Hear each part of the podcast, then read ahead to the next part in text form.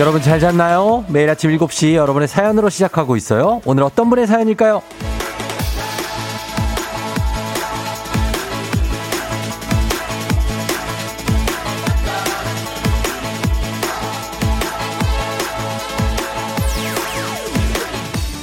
9436님, 시간이 너무 빠른 것 같아요. 벌써 2022년을 맞이할 마음의 준비를 해야 할 때잖아요.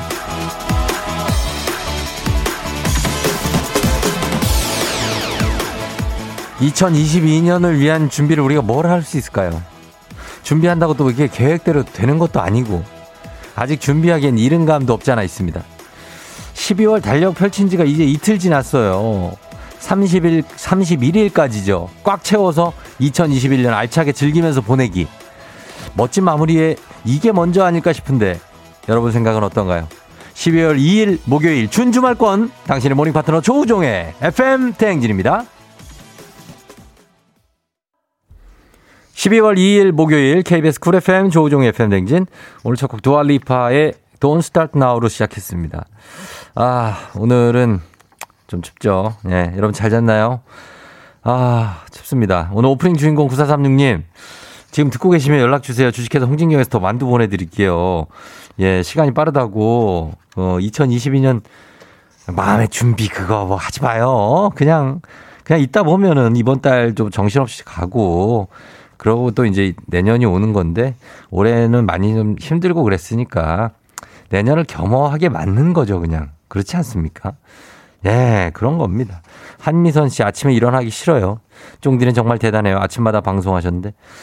아, 우리 저만 일어나는 게 아니고 저희 매니저의 제작진들, 우리 PD 작가분들 다 일어나기 때문에. 예, 이게 저 하나만의 일이 아닙니다. 사실 일어나기 싫죠, 굉장히. 그러나 다들 똑같지 않습니까, 또? 출근하기 싫고, 아침에 따뜻하고, 밖에 추우니까. 그런 시기입니다, 지금이. 그리고 7935님 올해 마지막으로 계획은 면허 따기예요.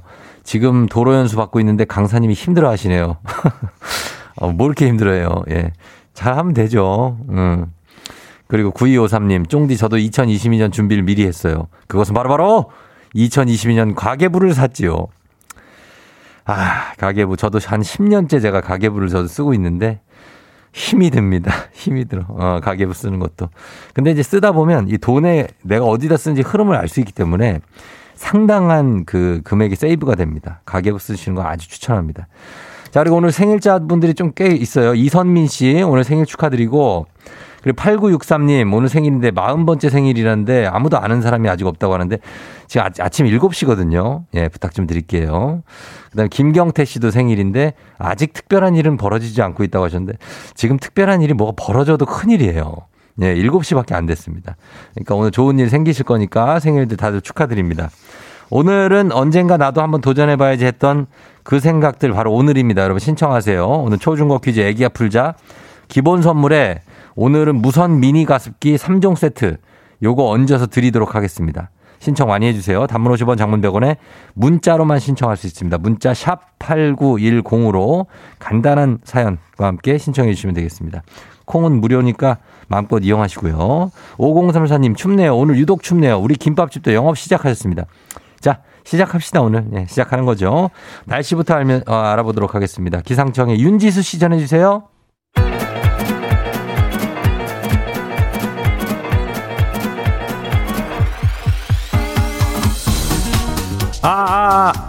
그래요.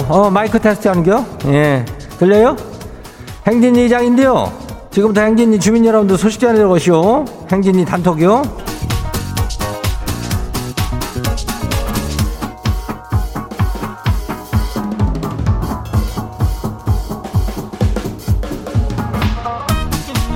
그래요. 행진이 소식 다 들었쇼? 못 들었쇼? 예? 못 들었쇼? 오늘 이슈쇼. 그래요. 오늘 특별하게 그렇겠지만은 하나하나가 다 이슈 아니겠어. 그러니까. 아이고, 12월이요. 우리 행진이 단톡 한번 들어가 봐요.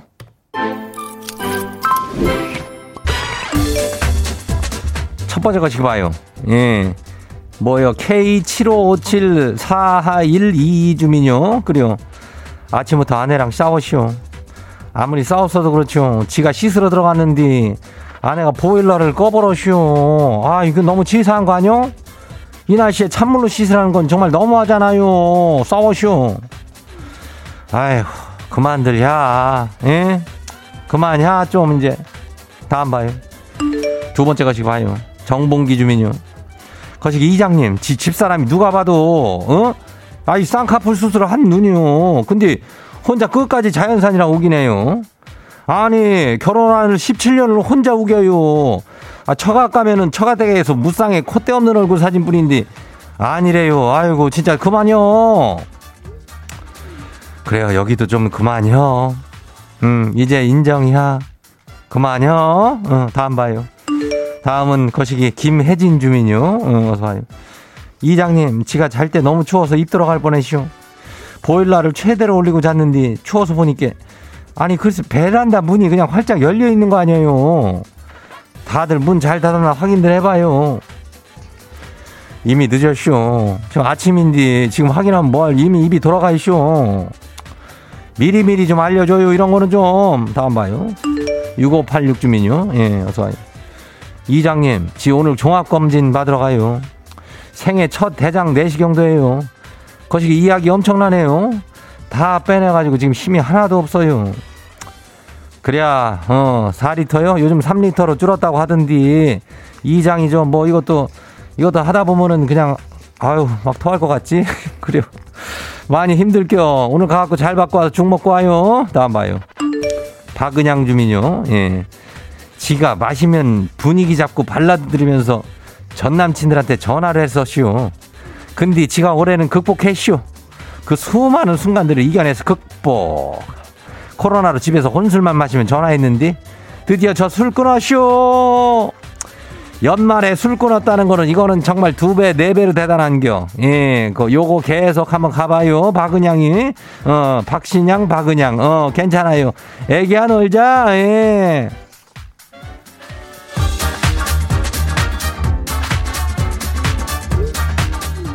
오늘 행진이 단톡에 소개된 주민들께는 건강한 오리를 만나다 다양한 오리에서 오리 스테이크 세트를 이놈을 내가 그냥 아주 야무지게 그냥 해가지고 보내줄게요. 예.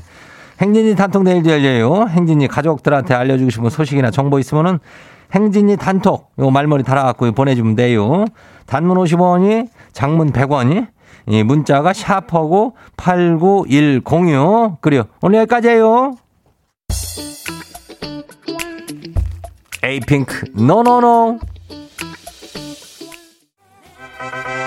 와우, 어디서 운세 좀 보셨군요. 오늘 어떤 하루가 될지 노래로 알아봅니다. 단돈 50원의 행복 코인 운세방.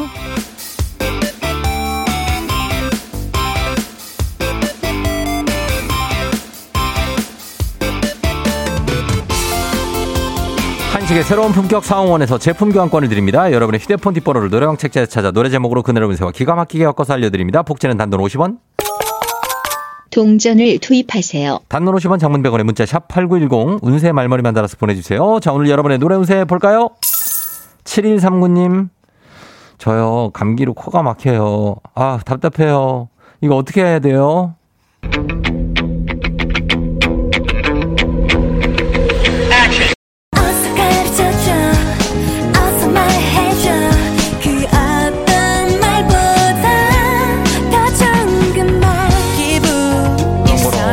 삼일 37139 노래운세 주니엘의 감동이 중요해. 감동이 중요하다고 하네요. 감동받아서 울컥 하다 보면 막혔던 코가 뻥 하고 뚫릴 것 같다는 그런 얘기인 듯합니다. 간식 상품권 드립니다.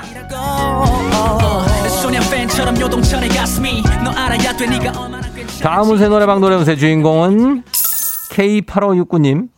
날이 추워서인지 자꾸 잠만 자고 싶어지고 업무 권태기가 온 것 같아요. 12월도 시작됐는데 이제는 마음을 좀 잡을 수가 있을까요?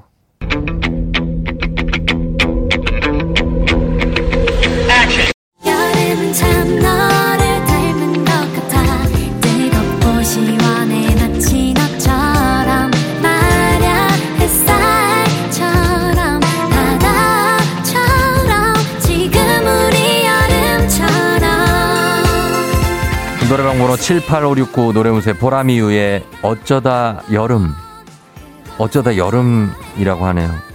그 마음 잡다가 여름까지 된다고 하니까 그냥 편하게 사세요. 간식 상품권 드립니다.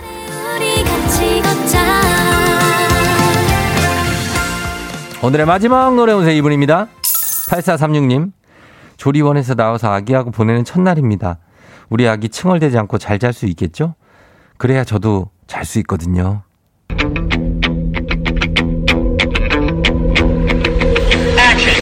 식탁인 버는 돈이 빠듯해. 그렇다고 지옥철엔 사람 가득해. 스마트폰으로 통장 잔고를 확인할 땐 발길을 충전을 해야 해. 노래방 번호 48436 노래문세 양미우의 리얼리티. 이제부터 리얼리티입니다. 현실입니다. 잠잘 생각을 하시면 안 될 텐데 아기가 시도 때도 없이 울고 칭얼댑니다. 그러나 그 모습마저도 사랑스럽기 때문에 견딜 수 있는 행복한 리얼리티. 간식 상품권 드립니다. 작고 작지만은 않은 일들. 아쉽게도 벌써 약속된 시간이 다 되었네요. 꼭 잊지 말고 FM 대행진 코인 운세방을 다시 찾아주세요. FM 대행진에서 드리는 선물입니다. 겨울의 설레임 알펜시아 리조트에서 숙박권과 리프트 이용권. 당신의 일상을 새롭게 신일전자에서 미니밥솥. 개인생활방역 퓨어오토에서 휴대용 팩솔리드 세트. 닥터들의 선택 닥터스웰스에서 안붓기 크림.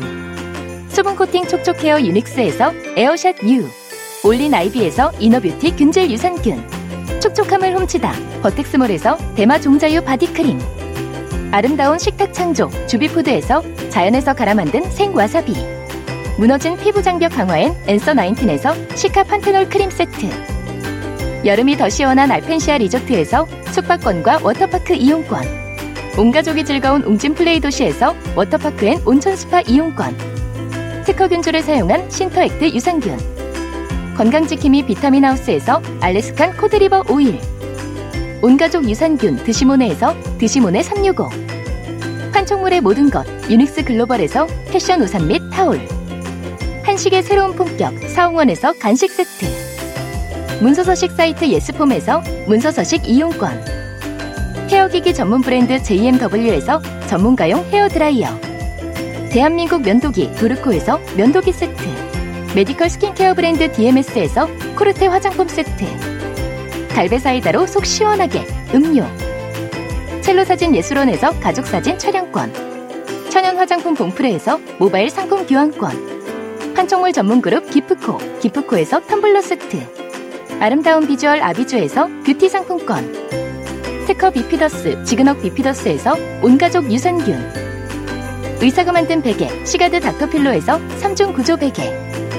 미세먼지 고민 해결 뷰인스에서 올인원 페이셜 클렌저. 건강한 기업 오트리 포드빌리지에서 재미랩 그래놀라. 에브리바디 엑센에서 블루투스 이어폰을 드립니다.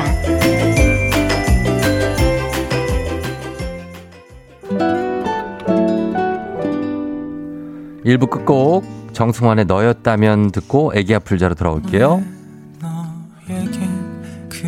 그렇게 어려운지 애를 쓰는 나를 제대로. yeah. 조우종을 울려라.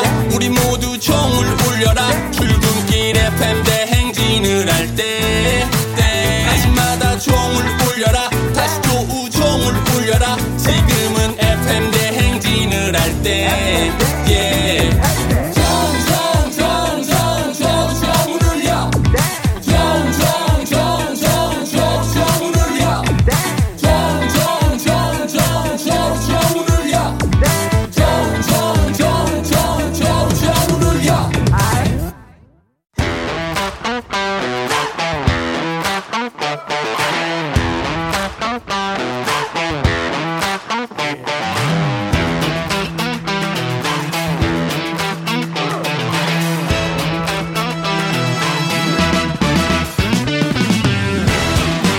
학연 지연만큼 사회를 좀먹는 것이 없죠. 하지만 바로 지금 여기 FM대행진에서만큼 예외입니다. 학연 혹은 지연의 몸과 마음을 기대어가는 코너. 애기야 풀자. 퀴즈 풀자 애기야.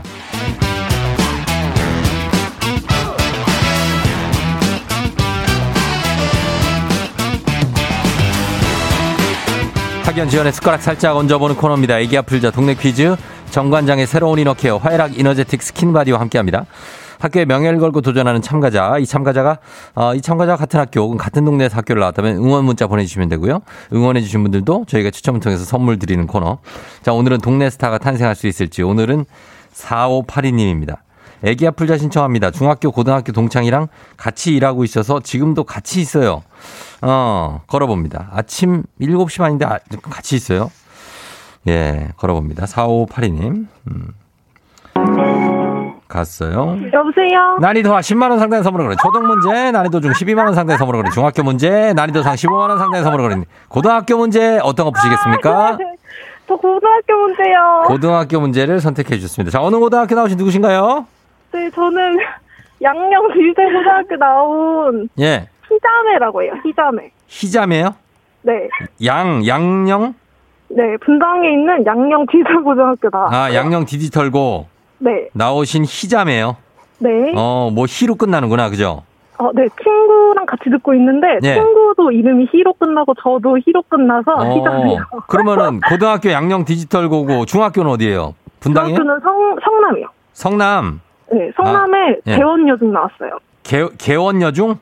대원이요. 아, 대원여중. 네, 네. 아, 그렇구나. 양영 디지털고 요 분당 어디에 있어요? 분당 서현이요. 서현역?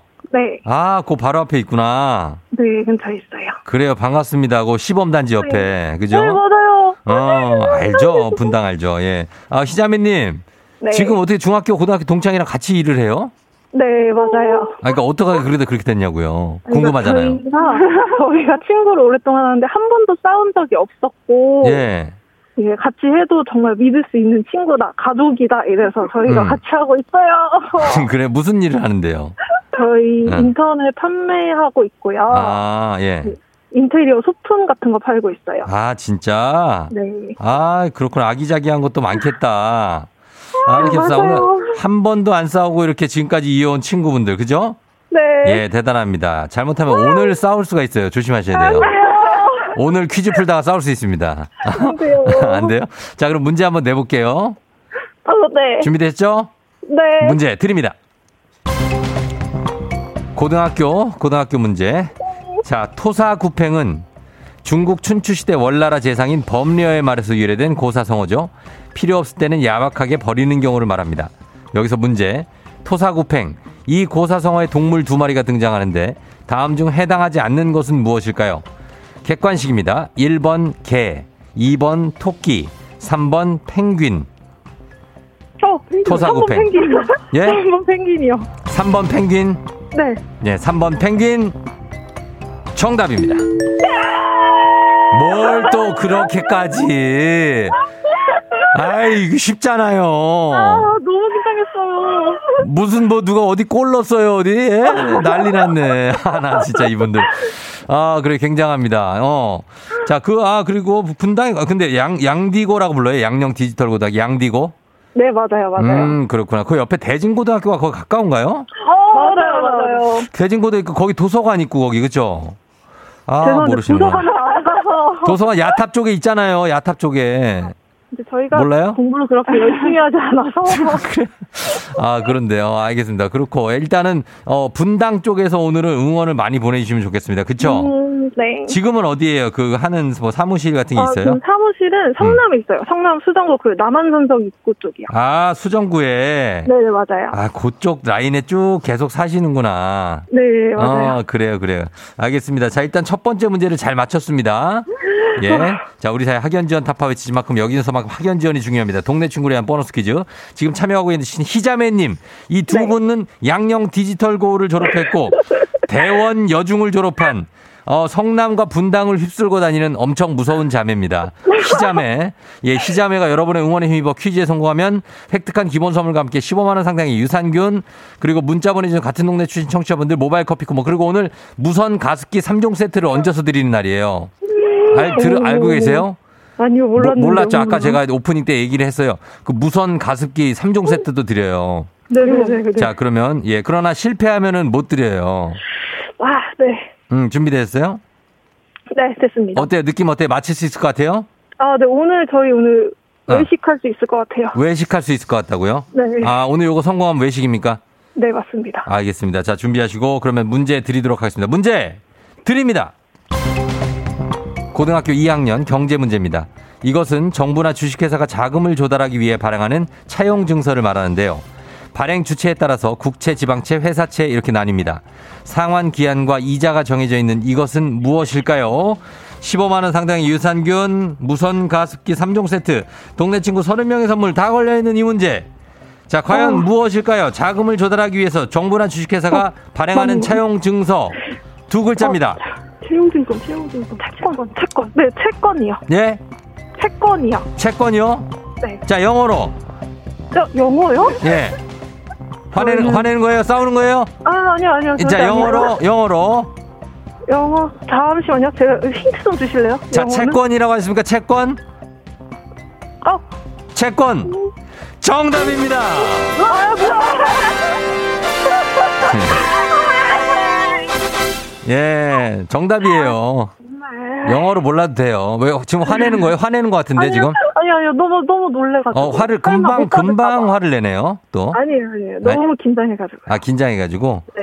아, 약간 그럴 수 있습니다. 자, 네. 정답 두 문제 다 맞췄습니다. 네. 혹시 희자매인데 그 중에 경희가 있어요? 경희? 아, 저희는 없습니다. 경희 없어요? 네. 1736님이 경희 아니냐고, 목소리가 고등학교 때 친구 같다고. 예, 근데 그분은 딱 아니네요, 그쵸? 네. 경희 아니고 보니까 세희 뭐 이런 것 같아. 세희. 아, 세희가 아닙니다. 세희 아니면은 그러면 윤희. 윤희도 아니고. 윤희 아니고. 아, 알겠다. 네. 그럼 다희. 응. 맞췄어요? 아니, 비슷했지만 아니었어요. 아, 도희네, 도희. 아, 아니에요. 아니에요? 네. 다희, 도희 아니면 무슨 더희? 아니, 뭐야. 알겠습니다. 안 맞힐게. 자, 그럼 일단 두 문제 다 맞췄고, 두 분이 그러면 몇 년 된 친구죠? 저희 16년? 16년? 네, 맞아요. 그래요. 두 분 다 아직 미혼이시고? 네, 맞아요. 그래서 또 이 친구 관계가 유지가 잘 되고 있네요. 네, 두 분이. 친구 한 명이 내년에 결혼해요. 아, 누가요? 다른 희자매 친구가. 다른 희자매가 또 있어요? 그러니까 저희 희자매가 있는데 지금 같이 있는 친구가. 그러니까 옆에 있는 네, 친구. 옆에 있는 친구. 네, 그래, 네. 옆에 있는 친구. 아, 그래요. 축하드리고. 네. 그래요. 그리고 하고 앞에 지금 전화 받는 희자매도 준비하셔야겠네요. 마음의 준비. 아, 마음의 준비를 하고는 있는데 인간이 뭐 어떻게 될 수 있는지 모르는 거니까. 인간의 이름을 열어두고. 네. 그래요, 알았어요. 그러면은 뭐 한마디 하실래요? 그 친구한테 결혼도 앞두고 있고 한데. 예, 자, 시간 드릴게요. 자, 시작. 네. 너 결혼. 예. 저기요, 지금 저 다 듣고 있으니까 좀 정제된 말투로 좀 부탁드릴게요. 아, 근데 이게 친구가 바로 있어. 알았어요. 그럼 어색해요. 주희 씨예요? 주희 혹시 주희? 아, 주희 아니에요. 주희 아니래. 응, 다 아니에요. 우리 다 틀렸어. 자, 시작. 아, 희야, 잘 살고, 그래, 잘 살고 행복하고. 네 결혼식 축사는 꼭 내가 할 거니까 그런 줄 알고. 아, 내가 많이 아낀다. 됐다.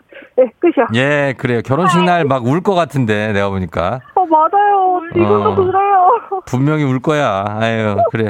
아무튼 준비 잘하시고 두 분이 어쨌든 이 장사도 또 대박 나셨으면 좋겠어요. 네, 알겠습니다. 예, 뭐 잘 되고 있겠지만 그렇죠. 네. 알았어요. 고맙고요, 우리 희자매. 네. 예, 오늘도 기분 좋게 시작하세요. 아, 네, 쫑디도 기분 좋은 하루 보내세요. 그래요, FM 대행진 사랑해주세요. 안녕. 아, 네, 많이 사랑할게요. 안녕. 네. 안녕.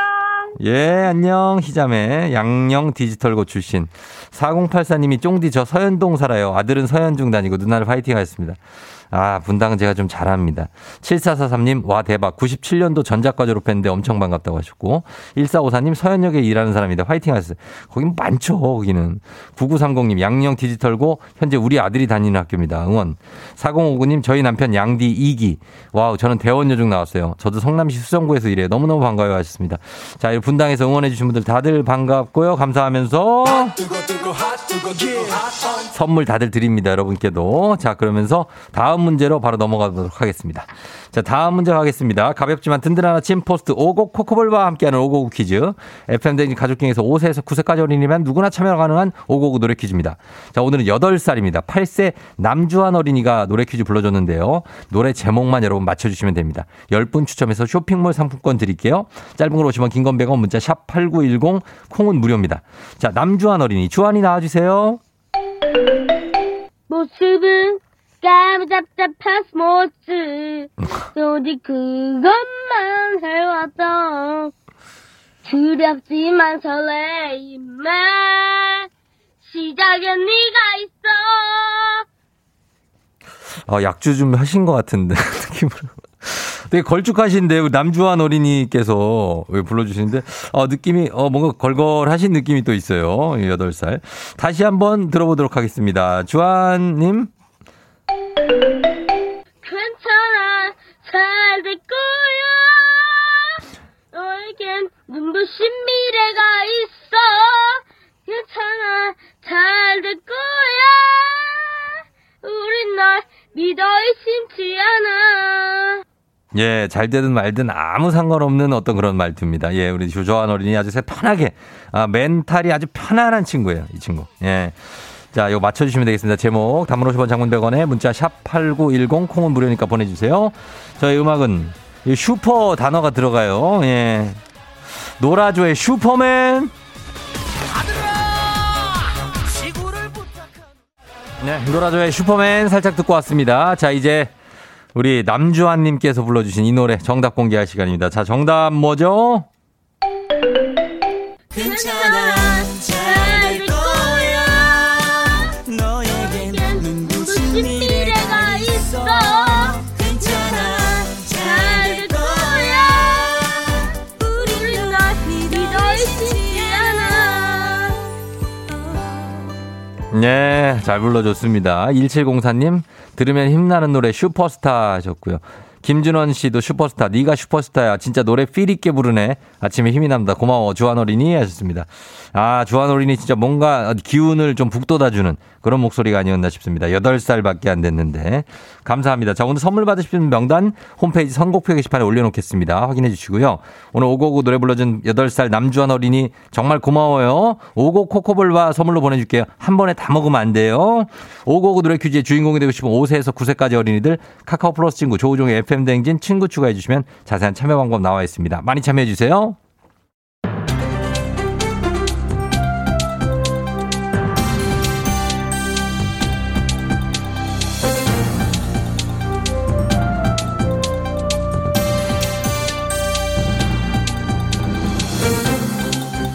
안윤상의 빅마우스, 저는 손석회입니다.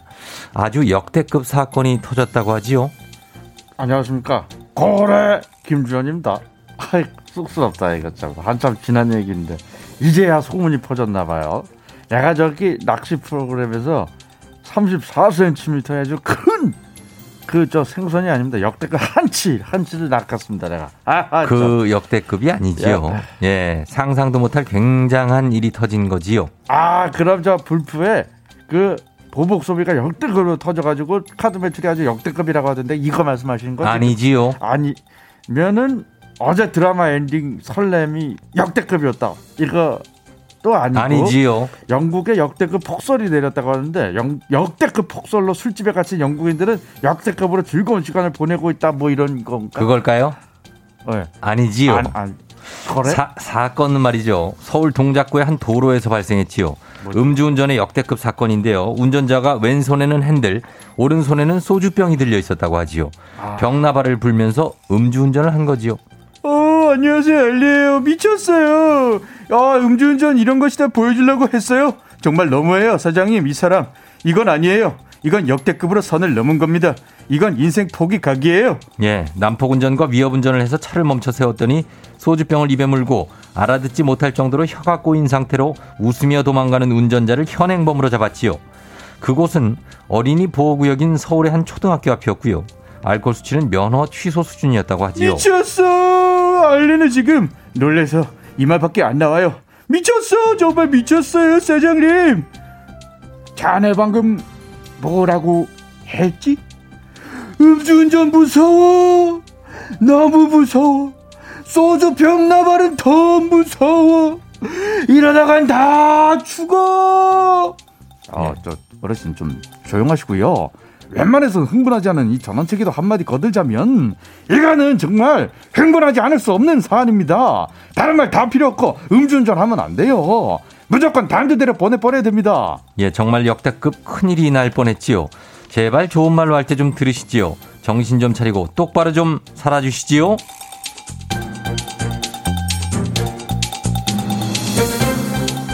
다음 소식입니다. 자, 이 사건도 8년 전에 담배를 끊은 A씨가 니코틴 중독으로 사망하는 사건이 있었지요. 안녕하세요. 뽀로로 친구 루피예요. 요즘 이해 안 되는 일들이 너무 많이 일어나는 것 같아요. 도대체 A씨는 어디서 니코틴에 노출이 된 거죠? A씨는 사망 전날 미숫가루를 마시고 출근한 뒤 점심때 복통을 호소하며 미숫가루를 상한 꿀로 탄 건 아닌지 확인했다고 하는데요. 꿀은 상하지 않았지요. 그럼 뭐가 상한 거죠? 상한 건 없었지요. 미숫가루에서 치사 농도인 3.7mg이 넘는 니코틴 용액이 검출된 건데요. 이 미숫가루 A씨의 아내가 타준 것입니다. A씨의 아내는 집 근처 전자담배 판매업소에서 타르가 섞인 니코틴 용액을 구매한 사실이 확인됐지요. 아니, 평생의 동반자라고 불리는 아내가 왜 어떻게 그런 일을... 네, 평소 A씨 부부 돈 문제로 자주 다퉜다고 하지요. 또한 A씨의 보험이 아내의 명의로 가입돼 있었다고도 하지요.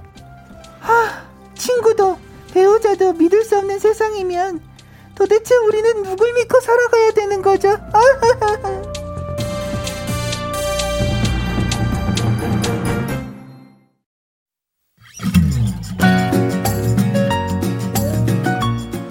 자, 오늘 2부 끝곡으로는 요거 갑니다. 마로니에가 아닌 옥상달빛과 신재의 칵테일 사랑 기분 좋게 듣고요. 저는 8시 다시 돌아올게요. 거리를 걸어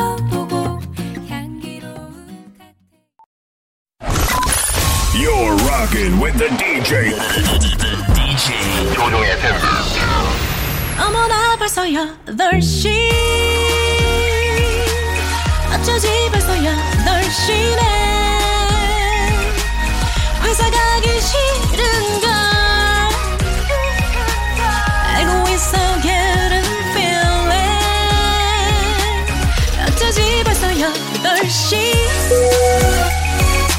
승경 여러분의 FM 대행진 기장 조우종입니다. 안전에 완전을 더하다 티웨이 항공과 함께하는 버스 8시요. 자, 오늘은 체코의 프라하로 떠납니다. 준주말권 목요일 아침 상황 기장에게 바로 알려주시기 바랍니다. 단문 50원 장문병원의 정보 이용료들은 문자 샵 8910 콩은 무료입니다. 자, 그러면 우리 비행기 이륙합니다. 갑니다. Let's get it!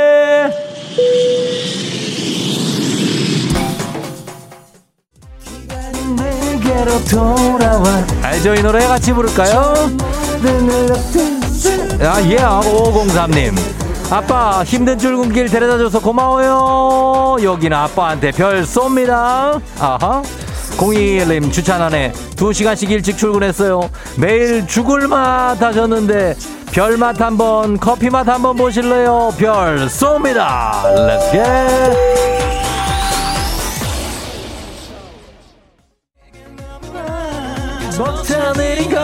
아하. 아, 기분 좋게 아침 막골이 됐습니다. K1280187님, 오늘 5959 8살 주환이가 제 아들이에요. 크크크. 주환이 지금 방송 탄 거 알고 가수 된 줄 알아요 하셨습니다. FM 댕진에서만큼은 가수입니다. 주환이. 라미나씨, 연차로 쉬고 있는데 유유유유 회사에서 전화 왔어요. 유유, 급한 일 때문에 나오래요. 아유, 어떻게 해야 되지. 적당히 핑계대고 조금 늦게 나가시기 바랍니다. 라미나씨까지 커피 쏩니다.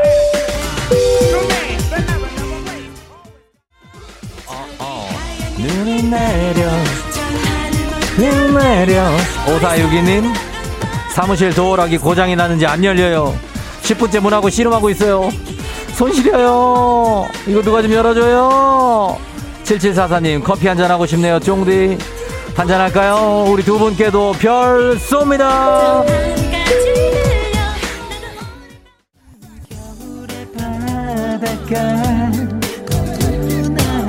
아린다가 7977님, 오늘 머리부터 발끝까지 아주 마음에 들어요. 간만에 출근길이 기분이 좋네요 하셨습니다. 오늘 기분 좋은 출근길 저희가 커피로 또 응원을 해드리도록 하겠습니다. 5871님 오늘 수업 7교시 연달아 있어요. 커피 수혈. 오늘 아주 힘든 하루를 맞이하신 분들께도 커피로 위로해드립니다. 하나. 자, 그러면서 지금 아주 급하게 한번 가보겠습니다. 지금 선착순 10분께 별 쏘도록 하겠습니다. 자, 지금부터입니다. 단문 50원 장문병원에 샵8910 콩 무료 가겠습니다. 10분 쏩니다. 하나, 둘, 셋.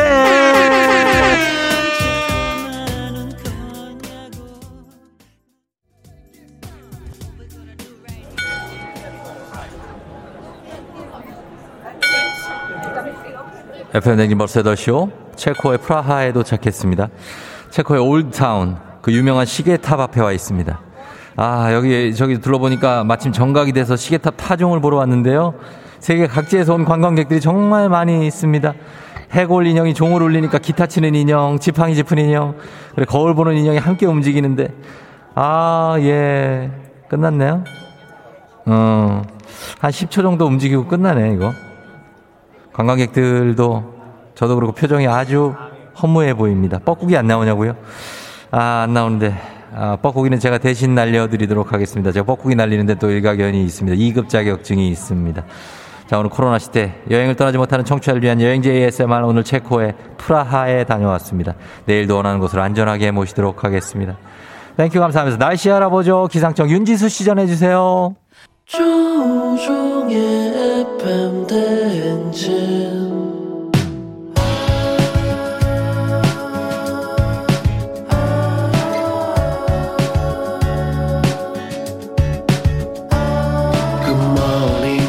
같이 꿈꾸며자 행진, 서로의 이야기를 나누며 꽃을 피워봐요. 조종의 FM 대행진.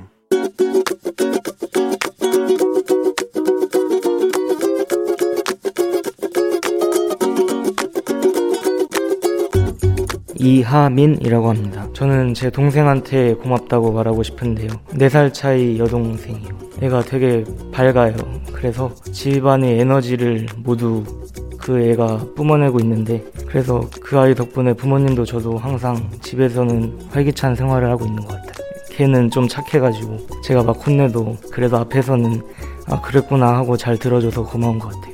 예지야, 오빠야, 오빠가 맨날 혼내고 구박하는데 그래도 싫은 티 안 내고 잘 들어줘서 고마워. 오빠가 부모님과 함께하는 시간이 적은데 그 빈자리를 네가 잘 채워주고 있는 것 같아서 항상 고맙게 생각하고 있어. 너도 학업에 이제 신경 쓸 나이인데 지금 성적도 잘 나오고 열심히 노력해줘서 네가 대단하다고 생각하고, 말은 잘 안 하지만 오빠도 너를 사랑하고 있어. 사랑하고 고마워. 악동뮤지션 새삼스럽게 왜 듣고 왔습니다. 예. 아, 오늘 이하민님께서 4살 차이 여동생 예지에게 집안의 모든 밝은 에너지를 뿜뿜해주고 오빠의 빈자리를 채워줘서 고맙고 학업도 신경 쓰면서 좋은 성격 내주는 거 대단하다, 사랑한다, 고맙다 이렇게 마음을 전해주셨습니다. 예, 오빠와 그 여동생 어떻게 보면 대면 할 수도 있고 사이가 아주 좋을 수도 있는데, 하민 씨와 우리 예지 양 아주 좋네요. 그래요. 계속해서 이렇게 지내야 됩니다. 감사하고요. 자, 그리고 저희 우리 선착순 별 당첨자 10분 빠르게 발표하겠습니다. 8209님, 7498, 그리고 9834, 2162, 5648님, 얼주가 8225님, 그리고 8420님, 3953님, 8702님, 둘째 출산 축하, 0557님, 전철 갈아타고 계신. 자, 이렇게 10분께 커피, 별다방 커피 선물 드리도록 하겠습니다. 자, 오늘도 이혜리 리포터, 오늘도 고맙습니다. 범블리 모닝 뉴스 시작할게요.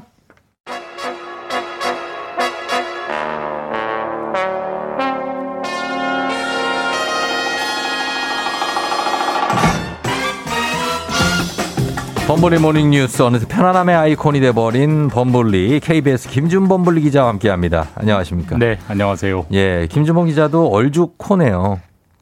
얼죽코? 예, 코트? 그렇죠. 맞췄네요, 바로.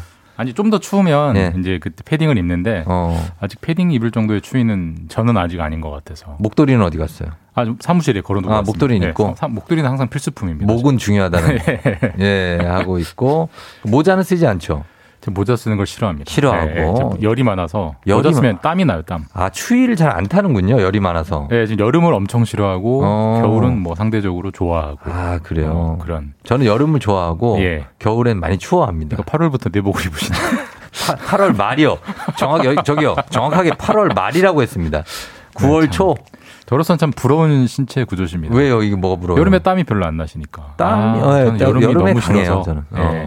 그런 게 있군요. 알겠습니다. 우리 오늘 오늘도 요즘에 이제 뭐 계속해서 이제 걱정된다 많이 알아봤는데 이제 오미크론. 예. 이 오미크론이라는 단어가 이제 대두하면서 굉장히 지금 힘들어지고 있는데 이 변이 때문에 국내에서도 지금 오미크론에 감염된 환자가 나왔다 이런 얘기가 있는데 나왔습니까? 예, 나왔습니다. 어제 밤 늦게 검사 결과가 나왔고, 그렇죠. 그 의심되는 환자가 한 9명 정도 우리나라가 있었는데 나이지리아에서 최근에 입국한 뭐 부부 등등 포함해서 있었는데 5명, 9명 중에 일단 5명이 확진이 된 거죠. 오미크론에 감염된 걸로 확진이 됐고, 나머지 4명도 이제 결과를 기다리고 있고요. 말씀드렸듯이 이게 기존의 PCR 검사로는 아직은 안 나오기 때문에 기존 검사보다 좀 시간이 더 걸려요. 그래서 나머지 4명도 뭐 오늘이나 내일 중에 순차적으로 결과가 나올 텐데 아마 확진 가능성이 매우 높다라고 합니다. 그러면 이게 이 부부가 이제 나이지리아에서 입국했다고 하고 또 비행기 같이 타고 온 분들도 이 부부 두 분만 타고 오지 않았을 거 아니에요. 그 이분들도 다 추적 검사 가능합니까 지금? 같이 타고 온 분들이 비행기에 45명, 45명이라고 하는데 일단은 명단이 다 있기 때문에 추적을 하고 있는데 뭐 오미크론이 지금 엄청나게 발빠르지 않습니까? 그렇죠. 제가 월요일에 오미크론이 안 들어온다고 가정하는 건 참 비현실적일 것 같아요라고 말씀드렸는데 어제 바로 확진이 나왔으니까 빠르네요 정말. 사실 또 이분들이 오미크론의 그 확진 결과를 기다리면서 이분들이 공교롭게 이제 다 그 접종을 완료하신 분들이에요. 요즘 접종을 완료하신 분들은 자가격리를 안 하거든요. 해외에서 입국해도 그러니까 돌아다녔단 말입니다. 근데 오미크론에 감염됐다고 뒤늦게 확인이 됐기 때문에 이미 많이 퍼져 있을 거고 비행기에서도 계속 호흡을 하시니까 아마 퍼져 있을 거고 사실 이제 오미크론 감염자는 광범위하게 나온다라고 보는 게 맞을 것 같습니다. 지금 이제는 해외에서 입국하시는 분들이 모두 열흘간 자가격리가 의무화됐어요. 다시 새로운 대책이 나왔습니다. 다시 이제 틀어막는 이제 분위기입니다. 맞습니다. 해외 입국하시는 분들은 좀 조심해야 되는 지금 상황이고 11월 1일부터 위드 코로나가 시작됐으니까 지금 한 달하고도 뭐 거의 그냥 한 달 정도 됐는데 전반적으로는 우리가 생각한 것보다도 빠르게 더 상황이 예상보다 빠릅니다. 좀 악화되는 분위기가. 그러니까 사실 뭐 위드 코로나면 확진자가 이제 늘 거라고 우리가 다 예상은 했었죠. 근데 예상하는 것과 실제로 눈으로 보고 피부로 느끼는 건 좀 분위기가 다르잖아요. 그러네요. 그다음에 오미크론이라는 전혀 생각하지 못한 변수가 또 튀어나왔고. 맞습니다. 그래서 지금 다시 그 사적 모임 인원 제한 이런 걸 해야 된다는 검토 얘기들이 나와요. 근데 보통 지금까지의 결과를 보면 검토하면 항상 며칠 있다 시작을 했거든요. 아마 사적 모임 인원 제한이 연말에 이제 모임 많을 텐데 그런 걸 우려해서라도 아마 인원 제한 같은 게 다시 시작될 가능성도 있어 보입니다. 그만큼 좀 상황이 갈수록 악화되고 있고요. 여기에는 사실 공감하시는 분들이 꽤 있을 것 같아요. 근데 이제 방역만 생각하면 당연히 방역 쪽으로는 당연히 공감이 될 텐데 이제 여러 가지 이제 뭐 경제 상황 이런 것도 고려해야 되니까 참 이게 참 이걸 택하자니 저게 고민스럽고 저걸 택하자니 이게 고민스럽고 참 이게 어려운 문제죠. 뭐 이제 우산 장수 아들하고 옹기 장수 아들 정확히 그런 상황입니다. 둘 다 해야 되는 그런 상황이 됐습니다.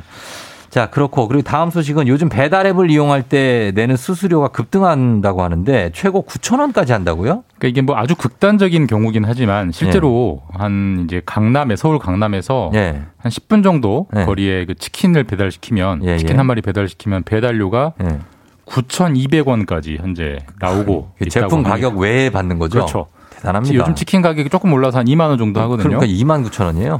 근데 이제 배달값이 9,000원이니까. 그러니까. 왜 이렇게 오르느냐? 이제 12월에는 성수기라 배달이 늘어요. 그럼 당연히 이제 배달앱 그 업체들이 경쟁을 하지 않겠습니까? 근데 지금 가장 경쟁이 많이 되는 대상이 누구냐면 배달을 해주시는 분들, 배달 기사님, 라이더들. 라이더가 부족하거든요. 그러니까 부족하기 때문에 사람을 어떻게든 더 나 쪽으로 땡겨 오려면 돈을 더 줘야 되고, 그러니까 배달료가 올라가고. 그런 구조입니다. 근데 그 라이더들 돈을 줘야 된다고 그거를 다 이제 뭐 치킨 드시는 분들한테 전가할 수는 없는 거 아닙니까? 그런데 결국은 전가가 될 겁니다. 지금은 어떤 예. 식이냐면 지금은 예. 이제 소비자가 내는 배달료는 한 2,000원에서 3,000원 아마 예. 시켜보신 분들 잘 아실 겁니다. 근데 실제로 배달료는 한 5,000원 정도 하는데 예. 가게가 한 2, 3,000원 내고 소비자가 2, 3,000원 내는 이제 그런 구조거든요. 그렇죠. 뭐 그렇게 되죠. 근데 배달료가 한 5,000원일 때는 그게 되지만 9,000원이니까. 6,000원, 7,000원, 8,000원, 9,000원이면 그걸 다 가게가 떠안을 수는 없거든요. 가게가 적자가 되기 때문에 네. 일단은 좀 가게가 몸으로 맞고 버티겠지만 이런 식으로 네. 계속 고공행진되면 네. 이제 치킨 시켜 먹을 때 짜장면 배달시킬 때 배달료도 2, 3천 원이 아니고 4천 원, 5천 원 될 수 있는 시기가 곧 올 것 같습니다. 사람들이 치킨 안 시키면 어떻게 해요? 배달료 너무 비싸가지고. 그래도 보통 그래도 시켜 먹는다. 네, 그럴 거예요 아마. 네. 아, 그래도 시켜 먹는다. 춥고 가지러 가기 귀찮잖아요. 귀찮으니까. 네. 그래서 내년부터는 근데 배달 기사가 더 부족해질 수 있다고요? 그러니까 이게 참 경제의 나비 효과 같은 건데 예. 그러니까 전혀 뭐 이걸 생각하고 내놓은 정책은 아닌데 이런 결과가 나오는 거거든요. 내년 1월부터 뭐가 달라지냐면 예. 라이더분들도 예. 고용보험이라는 걸 가입하게 돼요. 예. 고용보험이 이제 실업을 했을 때 실업급여 네. 나오는 그 보험인데 그렇죠. 그 고용보험을 가입을 하려면 자기 월급, 자기 급여 곱하기 0.몇 %의 보험료를 내야 됩니다. 매달. 내야죠. 그러니까 결국 국가에 내가 얼마를 버는지를 공개를 해야 돼요. 그렇죠. 예. 근데 지금 라이더분들 중에 상당수가 예. 그러니까 투잡하시는 분들, 그렇죠, 겸업이 그렇죠. 금지되어 있는데 예. 투잡을 하시는 분들이거나 또 국가에서 장학금을 받는데 또 알바로 일하는 대학생들 이런 분들은 이제 겸업은 직장에서 금지하는 경우가 많고요. 국가 장학금은 소득이 있으면 안 주는 경우가 많기 때문에 예. 소득 오픈을 꺼릴 거예요. 그러면은 라이더를 그만둘 확률이 있고 사람이 당장 빠져나가면 예. 안 그래도 부족한 라이더가 이제 더 부족해지니까 배달료가 더 오를 수 있는 뭐 고용보험이 이걸 노리고 시행한 정책은 아니지만 네. 어쨌든 단기적으로는 그런 인력난을 부를 수 있는 그래서 배달료가 더 내년 초에는 고공행진할 수 있다 이런 걱정들이 있습니다. 그렇습니다. 예, 그런 내용이고 그리고 다음 뉴스는 앞으로 편의점에서 맥주가 이제 4캔에 10,000원짜리가 사라질 수 있다고요? 예.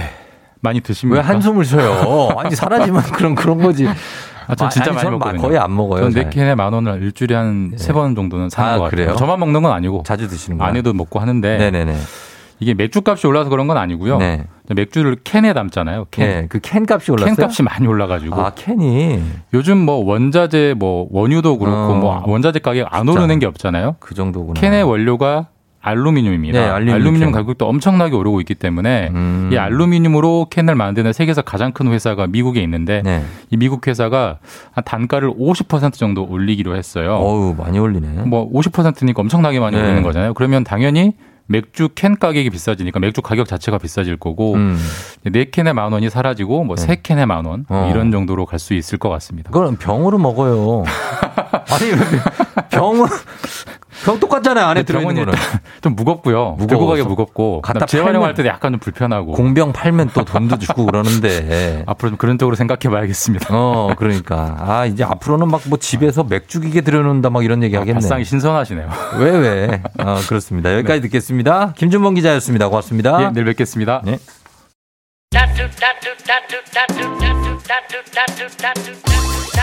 8시 26분 지나고 있습니다. 예, 박혜원 씨, 기말 시험 오늘 잘 보시고요. 7419님 결혼 15주년 축하한다고 미경아 사랑해 하셨고 3525님 혜니 따님의 30번째 생일 축하한다고 1056님 결혼기념일인데 신랑만 기억하고 지금 까먹고 계시다고 합니다. 예, 좀 분발하셔야 됩니다. 자, 오늘 부자의 세계, 오늘은 알바의 세계입니다. 각종 알바 얘기를 풀어볼 텐데요. 오늘 곽수산 씨와 함께 새로운 정말 알바에 대해서 전문가입니다. 이분을 모시고 함께 돌아오도록 하겠습니다. 많이 기대해 주시고 이분들께 저희 커피 선물 좀 쭉 돌리도록 하겠습니다. 여러분 많이 지금 문자 보내주세요. 저희 별다방 커피 좀 쏩니다. 잠시 후 다시 돌아올게요.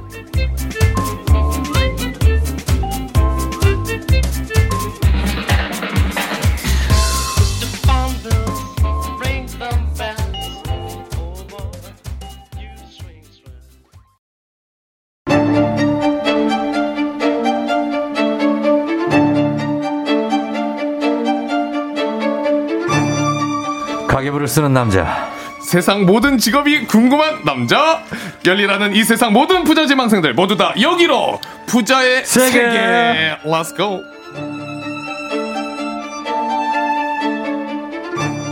다른 사람들은 어떤 일을 해서 돈을 벌까? 세상에 많고 많은 직업의 세계가 궁금한 분들 많으시죠? 자, 오늘 부자의 세계 간접체험 삶의 현장으로 준비했습니다. 간접체험 삶의 현장. 먼저 우리 수산물 관련 행사를 독점하는 그날을 향해서 지금도 열심히 달리고 있는 SSG 랜더스 장래 아나운서 곽수산 씨 어서 오세요. 안녕하세요. 산이산이 곽수산입니다. 곽수산이 왔어. 하이. 아하. 대한민국 수산대전 간접 홍보 모델. 네, 기다리고 있습니다. 언제나. 예, 그렇습니다. 비공식 홍보대사입니다. 아, 그렇습니다. 자, 그리고 오늘 나는 알바로 세상을 배웠다의 저자, 직업 리뷰 채널 운영자 황혜수 씨 어서 오세요. 아, 네, 안녕하세요. 반갑습니다. 유튜버 직업의 모든 것입니다. 아. 예, 아, 황혜수 씨. 황혜수 씨는 그 고등학교 때부터 수십 가지 알바를 하면서 오. 보고 느낀 점을 담은 책이죠. 나는 알바로 세상을 배웠다.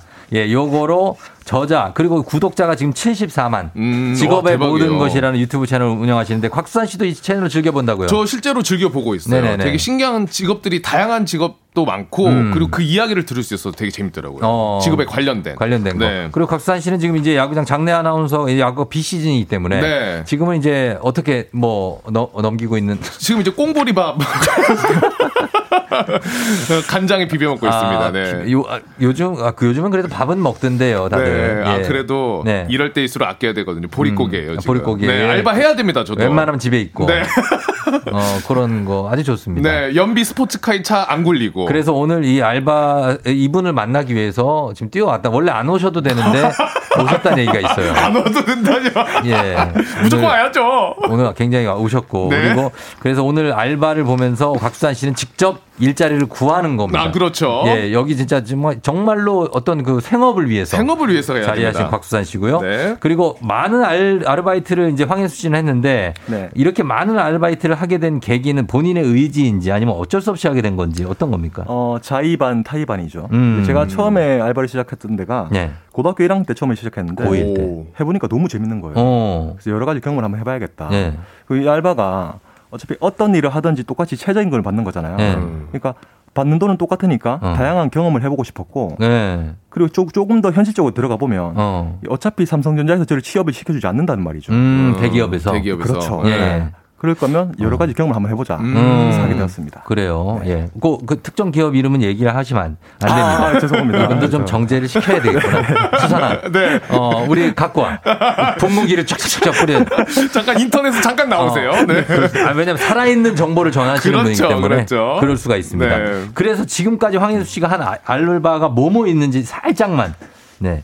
네. 처음에 고깃집을 시작으로 뭐 식당 서빙, 네. PC방, 웨딩홀, 반도체 공장, 물탱크 청소, 네. 고층 건물 건설 현장, 뭐 파티 케이터링, 와. 아파트 단열 시공, 네. 뭐 여기 외에도 뭐 많이 있는데 양파밭이나 뭐 이렇게 농작물 수확이나 농작물. 네, 여기까지 말씀드리겠습니다. 와, 진짜 많네. 예. 수산 씨는 어때요? 예전 알바 좀 저 정말 많이 했죠, 저도.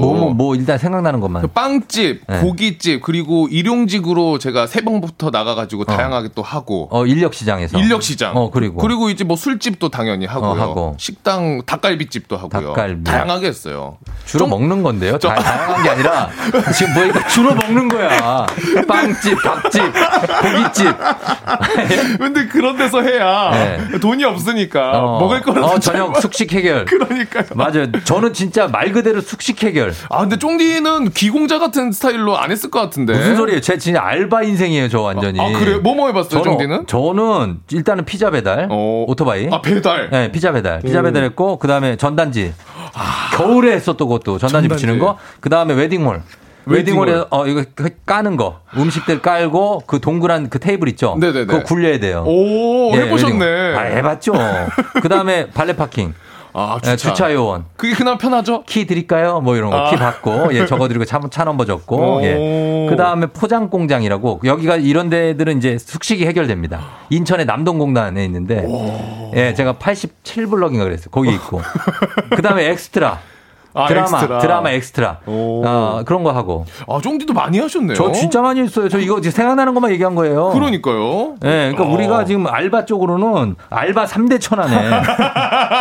네, 굉장합니다. 분야별. 네. 분야별로 많은데. 그래서 오늘 부자의 세계 간접 체험 삶의 현장. 오늘도 다양한 알바의 세계를 한번 탐구해 보도록 하겠습니다. 지금 청취자 여러분들도 알바 경험담 올려주고 계신데 9735님은 놀이동산 귀신의 집 알바를 했는데 입장객한테 꼬집히고 뺨 맞고 이틀 만에 그만뒀어요. 머리채 잡는 여자분도 많아요. 이거 무서우니까. 그러니까요. 무서우니까. 이러면서. 8355님 고3 졸업생 딸 알바한다는데 꿀정보 기대하고요. 오. 4313님 스키장 분식 코너 알바할 때 하루에 라면 600개를 끓여갖고 10년간 라면 안 먹는다. 아, 살아있다. 아, 진짜 살아있네요. 네, 살아있는 이분들을 찐입니다. 네. 이런 것들 보내주시면 되겠습니다. 자, 그러면 단문호시면 장문병원에 문자 샵890 무료인 콩으로 여러분들이 알바 경험담 그리고 추천하는 알바, 비추 알바 다 보내주시면 되겠습니다. 그리고 저희가 본격적으로 한번 시작해보도록 하겠습니다. 간접체험 삶의 현장 알바편. 첫 번째 주제는 한 번쯤은 해볼 만한 추천 알바. 자, 추천 알바 우리 황혜수 씨가 일단 추천하는 알바 한번 보겠습니다. 네, 첫 번째는 패스트푸드점 알바입니다.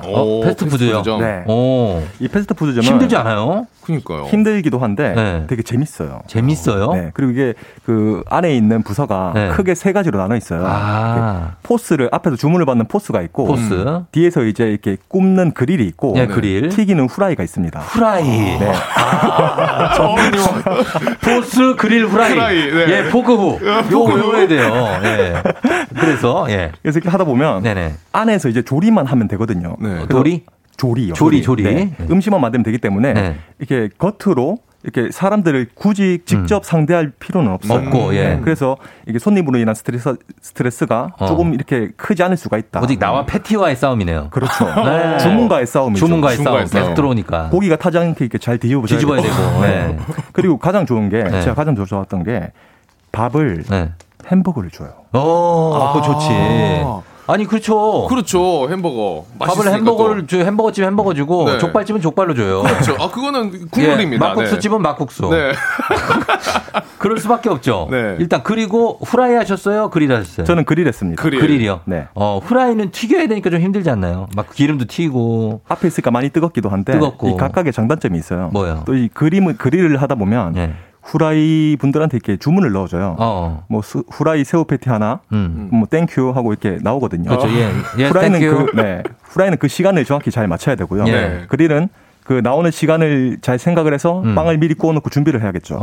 네, 그런 거 이제 다 머릿속에 넣어놓고 있어야 되는데 예. 그게 굉장히 재밌습니다. 아, 재미가 있다고요? 합을 맞춰가는 과정 이런 네. 것들도. 아, 근데 굉장히 어떻게 보면 단순 노동인데 네. 그쵸? 계속 패티를 구워야 되니까 그렇죠. 네. 재미가 있다고요? 네. 알겠습니다. 네. 자, 재밌어 해야 돼요, 우리가. 네. 재밌다고 합니다. 너무 즐거워요. 아, 그럼요. 즐겁죠. 그럼요. 주문 받으시는 포스분들도 즐겁고. 그렇죠. 예, 사람 상대하는 거 좋아하시는 분들은. 그 말투도 너무 재밌지 않아요? 어떤 말투요? 새우 패티 하나 땡큐. 그런 거. 그런 거. 특유의 말투가 있어요. 있습니다. 네. 예. 그거 하시던 거를 하고. 그 다음에 두 번째는 또 어떤 거 추천합니까? 두 번째는 박람회 알바입니다. 박람회 알바요? 요거는 이제 약간 그 시시때때로 있는 거고 항상 있진 않잖아요, 박람회는. 그렇죠. 그렇죠. 기간에 딱 정해져서. 그렇죠. 이벤트성이죠. 이벤트성으로. 네. 예. 이벤트성인데 이제 카페나 이제 디저트 업체들이 모이는 박람회 알바를 했었어요. 예. 여기서는 시급이 되게 높았어요. 시급 좀 주고. 네, 시급이 높고 예. 다양한 사람들, 이 사람 구경하고 싶어하는 사람들은 박람회 알바가 진짜 제격입니다. 아, 진짜. 네, 외국 분들도 되게 많이 오시고 사람 구경도 많이 할 수 있고. 맞아. 볼거리가 정말 많아요. 볼거리가 많다는 거예요. 네, 예. 견문이 넓어집니다. 혹시 그 부스 앞에 있는 예쁜 여성분들 얘기하시는 네. 거 아니에요? 그것도 일정분 포함되긴 하는데. 약간 그런 것 같아. 보면. 예, 그런 게 있고. 어쨌든 사람 대하는 법을 배울 수 있고 영업도 배울 수 있다. 맞죠? 네. 그래서 예. 이 새로운 사람을 만나서 얘기하고 좋아하는 분들에게 적극 추천합니다. 아, 진짜. 저는 비슷한 거로 있자면 저는 아까 얘기하셨지만 그런 웨딩홀이나 이런 데 이제 그것도 약간 프로젝트성으로 사람 전화해서 불러서 야, 오늘 한 5명. 네. 부르면 5명 가고 야, 오늘 한 7명 불러와. 그럼 7명 가고 이렇게 가거든요. 이제 대형차에 같이 타가지고. 네. 친구들한테 야, 오늘 되냐? 근데 이 시급이 이게 예전에도 당시에 일당이 8만 원이었어요. 아, 그때 맞아요. 굉장하죠. 네. 근데 생각보다 일하는 게 굉장히 힘듭니다. 아, 웨딩홀 힘들어요. 저도 해봤어요. 왜냐면은 네. 가갖고 이제 100석 깔려면 그 동그란 의자 그 100개를 깔아놔야 돼요. 100석이 아니다. 100석이면 10개를 깔면은 100석이에요. 그렇죠. 10명씩. 하나에 10명씩. 네. 근데 이게 10개 깐다는 게 보통 일이 아니에요. 맞아요. 예, 그거 굴리고. 그 다음에 그 뷔페 있잖아요. 네, 뷔페. 뷔페 세팅을 해야 돼. 그거 세팅 다 해놓고 비닐 덮어놓고. 맞아요. 예, 그 다음에 와인이 있거든요. 와인도 다 세팅해놔야 돼. 와인을 엄청 먹고, 그리고 거기 물차라고 있어요. 물차. 물을 따라놔야 되거든. 물차가 엄청 커. 그거 끓여야 되고. 진짜 힘들긴 힘들어. 힘들어요. 근데 돈은 많이 줍니다. 아, 돈은 많이 주고. 네네네. 아, 좀 전에 이야기하는데 물차 얘기하는데 분노가 차오르는 것 같은데. 우리는 그때가 아직도 기억이 나거든요. 제 친구 하나는 와인 창고에 숨어 있다가 걸린 적도 있어요. 아, 숨어 있다가. 몸이 너무 힘들어가지고. 그 안에 숨어 있다 걸렸는데. 하여튼 그런 것들이 있습니다. 네. 예. 곽수산 씨도 뭐 얘기할 거 있으면 하셔도 돼요. 아, 저는 이제 빵집에서 굉장히 오래 일해가지고, 아. 개인적으로는 빵집을 굉장히 추천합니다. 저는. 아, 그래요? 네. 왜냐면 아무래도 빵을 많이 먹을 수가 있고요. 예. 오전빵, 오후빵이 있거든요. 그렇죠. 오전빵에는 갓 나온 빵을 먹을 수 있고, 오후빵은 퇴근하면서 남은 빵을 먹을 수 있고, 아, 그러네. 둘 다 장점이 있고, 그리고 이 향기가 좋잖아요. 빵 향기가. 좋죠. 빵집 향기 좋죠. 그러니까 그런 부분에 있어서는 되게 좋았다. 아. 추천을 저는 개인적으로 해드리고 싶습니다. 그러니까 아무리 근데 좋은 향기, 뭐 그런 것도 이제 거기서 일을 하는 분들은 네. 빵 냄새 지긋지긋해 막 이런 분들 있잖아요. 네. 그런 게 없었어요. 아, 저는 워낙 빵돌이여가지고 아 진짜 너무 좋았어요. 빵을 직접 구워요? 아, 그러니까 직접 굽는 건 없는데 네. 그 제빵 기사님들 도와서 도넛 같은 거 튀기다가 일부러 살짝 떨어뜨리죠. 아이고 떨어졌네요. 그거 바로 먹고 땅에 떨어진 거를. 아 살짝 그렇게라도. 네. 우리가 이렇게 살았던 사람들입니다. 맞아요. 예, 그렇습니다. 지금 여러분들도 온 거 살짝 볼까요? 네. 최경 씨는 저는 다진 마늘 포장을 이거 듣기만 해도 힘들다. 다진 마늘 포장. 퇴근길에 온몸에 마늘 냄새로 힘들었다고. 그러니까요. 와 쉽지 않. 쉽지 않죠. 네. 예, 김수정 씨 교복 공장에서 실밥 뽑는 알바를 했는데 코를 풀면 실이 나왔다고 하는 약간 과장된 얘기를 해주셨고요. 아, 약간 과장입니까? 약간 과장이죠. 네. 코를 푸는데 실이 나왔다. 고은영 씨 결혼식에서 피아노 치는 알바했는데 밥도 우와. 무료로 먹고 꿀알바. 아 이거는 근데 그 대신에 피아노를 기술직이죠 이건. 아 기술 배워야 돼요. 네. 사람은 이래서. 기술직이에요. 그리고 8781님 저는 닭발 발톱 자르는 알바를 했는데 몇 킬로에 얼마 돈 받았다고 이것도 추억이라고 하셨습니다. 네일 아트긴 하네요. 예, 네. 그렇죠. 5091님 추운 겨울에 인형 탈 알바가 최고예요. 10년 전에 시급 당시에 10,000원이었습니다.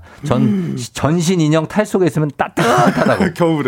겨울에 따뜻하고 요거는 사람들이 다 좋아해 주니까. 그렇죠. 어쨌든 기분은 좋죠. 근데 맞아요. 10,000원이면은 좀 약간 시급이 10,000원이구나. 시급이 10,000원 잘 주는 거죠. 그럼 괜찮은 거네. 근데 여름이 아마 엄청 힘들죠. 네. 그럴 수가 있습니다. 예, 요런 것도 있고. 요 정도 가겠습니다. 예, 요 정도. 자, 그래서 저희가 다음 주제로 넘어가 보도록 하겠습니다. 요 간접 체험 삶의 현장 알바편 두 번째 주제는 큰 깨달음을 준 알바. 자, 어떤 깨달음을 받으셨나요? 우리 황혜수 씨는. 네, 첫 번째로 네. 농작물 수확 알바예요. 네. 제가 그 감따기 알바를 한 적이 있는데 감따기. 네. 이 감을 딸 때 네. 기다란 잠자리채 같은 걸로 이제 감을 넣어가지고 그렇지. 흔들어서 따거든요. 그렇죠, 그렇죠. 그럼 딸 때 천장을 한번 쳐다보죠. 보죠. 네, 감을 봐야 되니까. 그러니까. 그럼 따고 나서는 이제 바닥에 있는 그 노란색 바구니가 있어요. 바구니에 넣어야 되거든요. 거기 넣어야 돼요. 그러니까 한 번 딸 때마다 고개를 들었다 내렸다. 한 번 하는 거예요. 그러네. 이걸 하루 종일 하는 거죠. 와, 이것도 쉽지 않겠다. 진짜 힘들었습니다. 아, 힘들겠네요. 목 이런데 통증이 엄청 오죠, 그러면. 네. 와. 그거 하면서 농사를 거의 짓는 거잖아요. 네. 그죠? 네. 농사가 쉽지 않아요. 그래서 제가 이 농작물 수확 알바를 한 후로 농작물을 바라보는 시선이 좀 많이 바뀌었어요. 실제로요? 네, 정말 제가 볼 때마다 전에는 그냥 마트에 가면 당연히 예쁜 그냥 과일들이 있었는데 그렇게 당연하다고 생각했던 게 지금은 그 노고가 보여요. 그렇죠. 네, 정말 감사한 마음으로 먹고 있습니다. 맛있는 이렇게 쌀밥이 이렇게 착 나오면 네. 그걸 보면서 아 우리. 네. 모내기 과정부터. 네. 그 안에 숨은 그 피땀 흘린 그 농부분들의 네, 그 수고로움이 다 깃들어 있다는 게 보이는 거죠. 아, 그런 게 보이고. 네. 그 수익은 어떻습니까, 그쪽은? 그게 제가 그때 당시에 하루 일당 10만 원 받았습니다. 아, 여기 좀 주네. 오, 많이 주네요. 끝까지 들으셔야 돼요. 왜요? 10만 원을 받았는데 소개비 10%일 때요. 아, 10,000원. 10,000원, 맞아요. 그럼 9만 원. 네, 9만 원 받았었어요. 그래도 9만 원이면. 네. 근데 그래도. 워낙에 힘든가 봐요, 그렇죠? 네. 힘든 것들이 좀 약간 세요. 확실히 많이 준다라고 하면은 몸을 각오를 하고 가야 돼요. 네. 진짜. 맞아요. 예. 자 그리고 또 두 번째는 어떤 겁니까? 네, 두 번째는 이제 PC방 알바예요. PC방 네. 편하지 않나요? 아, PC방 편한가요? 네. 아니 근데 바쁜 PC방은 이거 막 뭐 조리도 막 하시는 분들은 엄청 힘들잖아요. 네. 어때요? 제가 PC방 알바할 때. 네. 이제 그때 당시에 주변에 다른 PC방이 많이 생겼었어요. 그래서 사장님께서 저한테 현금을 주시면서 다른 PC방이 어떻게 운영을 하는지 네가 한번 돌아보고 와라. 영탐을 좀 해라. 영탐을 한번 해봐라. 그렇죠. 그 PC방에 가면 손님들은 어떤 손님들이 있고 무슨 게임을 하고 있고 그렇지. 손님들이 얼마나 차 있는지 자세히 알아보고 오라 해서 제가 한 바퀴 돌아봤죠. 그랬는데 첫 번째 PC방에 갔어요. 네. 거기는 이제 예쁜 여성분이 알바를 하고 계시더라고요. 예예. 당연히 남자 손님들이 정말 많았어요. 아, 많이 오고. 네. 아무래도 또 남자들이 많이 가고 PC방을. 네. 네. 예. 그 두 번째 PC방에 갔는데 여기는 지상에 있었어요. 지상에? 네. 그 예쁜 여성분이 있던 그 PC방은 지하에 있었거든요. 지하에 있고. 근데 제가 있던 PC방은 지상 2층이에요. 2층이고 각 층이 달라요. 엘리베이터가 없습니다. 없고 걸어 올라가야 되고. 그 두 번째 가서 엄청 자리가 좋죠. 예. 네. 근데 여기는 또 그때 당시에 다 시간당 1,000원 했었는데 이 PC방은 시간당 800원 했었어요. 아, 좀 저렴합니다. 네. 저렴하고. 마지막으로 간 곳은 여기는 PC방에서 자체적으로 게임 대회를 열었어요. 아. 네, 그래서 상금을 이렇게 나눠주더라고요. 예, 예. 그런 걸 보니까 이게 자영업이 나 혼자 잘한다고 해서 되는 게 아니구나. 아. 네, 이 경쟁이 정말 치열하구나 하는 걸 그때 느꼈었거든요. 장난이 아니구나 하는 깨달음. 네. 자영업 시장이 정말 치열해요. 맞아요. 예, 옆에 눈치도 많이 봐야 되고. 예, 그런 것들이 있습니다. 요런 것들 있고, 그리고, 이 장국진 씨가 엑스트라 시체 역할을 하셨다고. 근데 촬영 3시간 내내 누워있는데, 겨울이라 너무 추운데, 움직이면 안 되잖아요, 시체가. 시체가 움직이면 좀비지. 그렇죠. 시체가 패딩 입고 있을 순 없죠? 아니, 못 입죠. 시체니까 그냥 좀 헐벗고 있겠죠. 그렇죠. 또 사극이면 더 힘들고요. 아, 네. 너무 힘들었을 것 같고. 이준기 씨는 강릉의 모 소주공장에서 수거된 소주공병 병뚜껑 따는 알바를 했는데 다 끝나고 나면 온몸에 소주 냄새에 술까지 취한 상태로 퇴근을 한다고 했습니다. 이건 나쁘지 않은데요? 아, 그리고 여기 제보가 왔는데 5563님, 4467님이 이 코풀면 실이 나오는 게 과장이 아니라고. 그래요? 저는 의류과 나와서 졸업작품 좀 봉제 알바를 했는데 진짜 코를 풀면 실이 나온다. 코풀. 근데 어떻게 어떤 원리로 실이 나올까요? 그 실을 먹은 건가요? 아니 궁금하잖아요. 아니 궁금하잖아요. 아 그러니까요. 아니 코에 들어갔다가 나온 건가 아니면 어디 딴 데에서 이렇게. 아, 네, 저 궁금하네. 요거는 섬유질이 모여서 실이 돼서 나오나요? 이거는 이분들이 아실 테니까 그거를 뭐 잠도 안 알려주셔도 되고 아니면 저희가 한번 알아보도록 하겠습니다. 실을 먹은 건가요? 진짜로 나온다고 합니다. 네, 신기하네요. 예, 그렇습니다. 자, 그리고 알바를 하다 보면 정말 별의별 일이 다 일어나잖아요. 네. 예, 기억에 남는 에피소드는 황혜수 씨 어떤 게 있습니까? 기억에 남는 에피소드. 예. 재밌는 거 많을 것 같아요. 예전에 야식 배달하실 때 야식. 이게 제가 그 지방에서 그 시골에서 야식 배달 했었는데 이 지방 같은 경우는 서울이랑 조금 달라요. 네, 거기서는 이제 낚시하시는 분들이 낚시꾼들이 많이 이렇게 시켜주셨거든요. 그러면 이제 주문하는 것부터 좀 달라요. 주문이 어디세요? 보통은 뭐 여기 270-4번지요. 네, 이런 그렇죠. 식으로 오는데 거기 다리 건너가지고 쭉 오다 보면은 신호등 하나 나옵니다. 그 신호등 지나서 다음 신호등 뒤에 가로등 하나 있는데 와. 그 밑으로 오시면 돼요. 진짜 이거는 힘들다. 해서 가죠. 가면은 사방이 다 깜깜합니다. 그러니까 네, 허허벌판이에요. 밤낚시 하시는 건데. 네, 그래가지고 어떡하지? 그 이따가 이제 소리를 쳐요 제가. 아니 여기 지금 여기 배달 왔습니다. 왔어요. 네, 어디 계세요? 어디 계세요? 하면 저 멀리서. 불빛 4개가 이렇게 일어서요. 아, 진짜? 네, 불빛 4개가 이 벌판에서 이렇게 일어서가지고 아저씨들이 이렇게 걸어 나오시는 거예요. 네, 그렇게 해서 배달하고 했었던. 와, 네. 근데 그 불빛 나오는 대로 또 직선 코스로 가다 보면 물에 빠져요. 맞아요. 맞아요. 예, 위험할 것 같아요. 밤에는 조심해야 돼, 진짜. 네. 아, 뭐 어디 시키신 분 하는 게 진짜 여기 계시네요. 예, 네. 맞습니다. 수산 씨는 뭐 저는 예전에 진짜 이거는 꿀알바인데. 네. 그 주류 업체에서 대학생들한테 돈을 줘요. 그러면서 자기 브랜드 소주 있잖아요. 그걸 그냥 식당 가서 시켜 먹기만 하면 돼요. 일부러. 네, 이거 그거 있죠? 그거 나왔어요? 이렇게 좀 큰 소리로 얘기하면서 일부러 다 들리게. 무슨 소주 나왔죠? 저는 그거만 먹거든요. 예, 그걸로 주세요. 그 소주요. 이렇게 해가지고 시켜서 먹으면 계산까지 다 회사에서 줘요. 오, 좋다. 계산하고 나오면 되는 그런 알바가 있었어요. 그럼 일부러 마시고 나서 깔끔하다. 깔끔해. 역시 곽수산 소주야. 뭐 이런 식으로. 신기하네요, 그거. 예, 그런 알바도 있습니다. 예. 저는 예전에 알바하다가 맞아 죽을 뻔한 적이 있어가지고 그 빵집 알바하면은 계산할 때 이렇게 서명하시잖아요. 카드 계산하시고. 그렇죠. 근데 제가 그 여대 앞에서 했거든요. 근데 한 분이 서명해주세요 했는데 하트를 이렇게 딱 서명을 안 해. 심쿵. 그린라이트. 됐다, 됐어. 됐네. 해가지고 그 빵집 옷 입은 상태로 결제해드리고 실례가 안 된다면 번호 좀 진짜 그랬을 것 같아요. 그린라이트 이거 100%다. 곽수산은 그랬을 것 같아요. 그린라이트다 하고 여쭤봤더니 뒤에서 갑자기 자동문이 열리면서 자기야 빵 다 샀어. 남자친구가 남친이 있었어요. 그 제가 물어보고 있고 핸드폰 건네고 있고 그래서 거의 아니 그분은 왜 하트를 거기다가 그러니까요. 이상하네요. 아 그거 왜 할만하죠. 네 그때 거의 맞을 뻔했습니다. 진짜. 알겠습니다. 바게트로 맞을 뻔했어요. 저희가 지금 수다를 너무 떨어가지고 네. 이제 광고 나갈 시간이 됐어요. 그래서 아까 코 풀면 실 나오는 것도 궁금하고 네. 조금 이따 광고 듣고 와갖고 예 요거는 광고 듣고 와서 한번 해결해 드리도록 하겠습니다. 일단 네. 갔다 올게요. 자, 저희가 알바의 세계 오늘 할 게 굉장히 많은데 네. 일단은 하나하나 해결하고 나가면 이제 허일구 씨가 실밥 그거는 실이 이렇게 저희는 이제 실이 코에서 이렇게 국숟가락처럼 줄줄 나오는데 그게 아니라 이은결처럼 그게 아니고 작은 실밥이 섞여 나온다. 코가 저도 예전에 포장 공장에서 일할 때 뭐 포장하는 그 원재료가 먼지거든요. 이게 다 코에 들어가서 까매지거든요.